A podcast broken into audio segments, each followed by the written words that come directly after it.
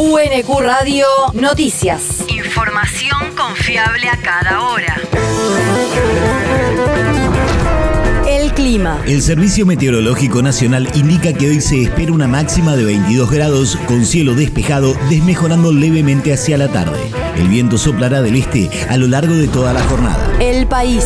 Massa va al Congreso a defender el presupuesto 2023. El ministro de Economía expondrá ante los integrantes de la Comisión de Presupuesto de la Cámara Baja, que preside Carlos Heller, los datos centrales del proyecto, que contempla un gasto total de casi 29 billones de pesos, un crecimiento de la economía del 2%, una inflación promedio del 60% y la reducción del déficit fiscal de 2,5 a 1,9.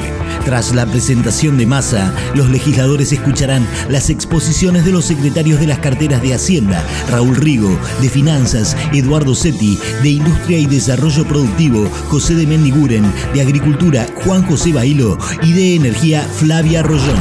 La región. La provincia autorizó un nuevo aumento de los colegios privados. La Dirección General de Cultura y Educación resolvió autorizar a los colegios privados que son subvencionados por el Estado a aplicar un incremento de sus aranceles en el mes de octubre.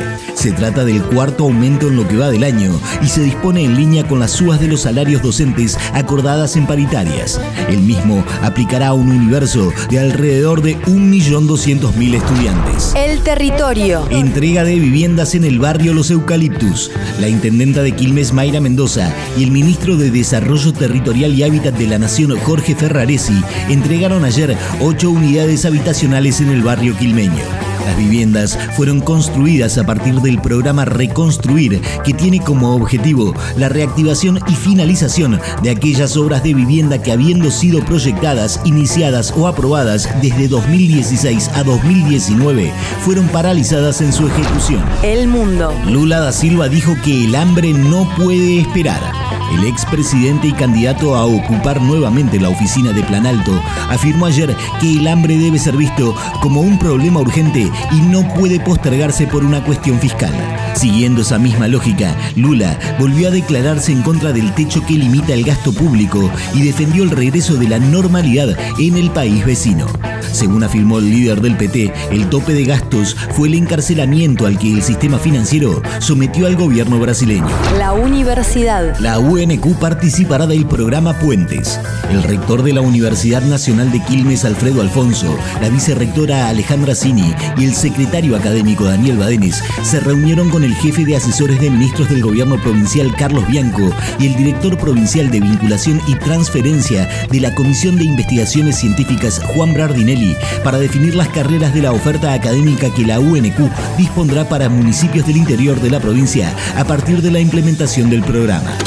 Fue muy importante la reunión porque eh, se consolida una propuesta de articulación formativa con municipios de la provincia de Buenos Aires. Alfredo Alfonso. Donde la Universidad Nacional de Quilmes va a protagonizar esa relación.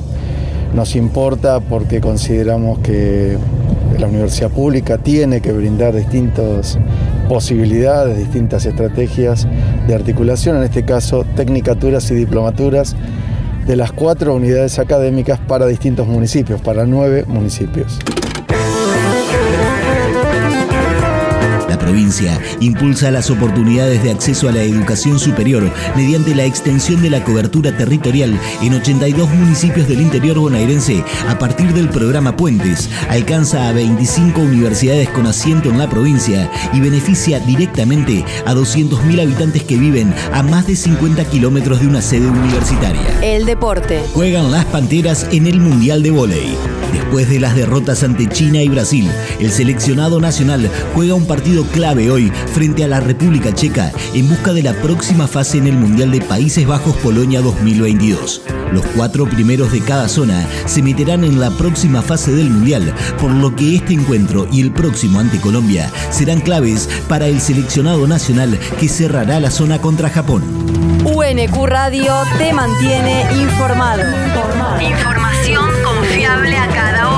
UNQ Radio, la radio pública.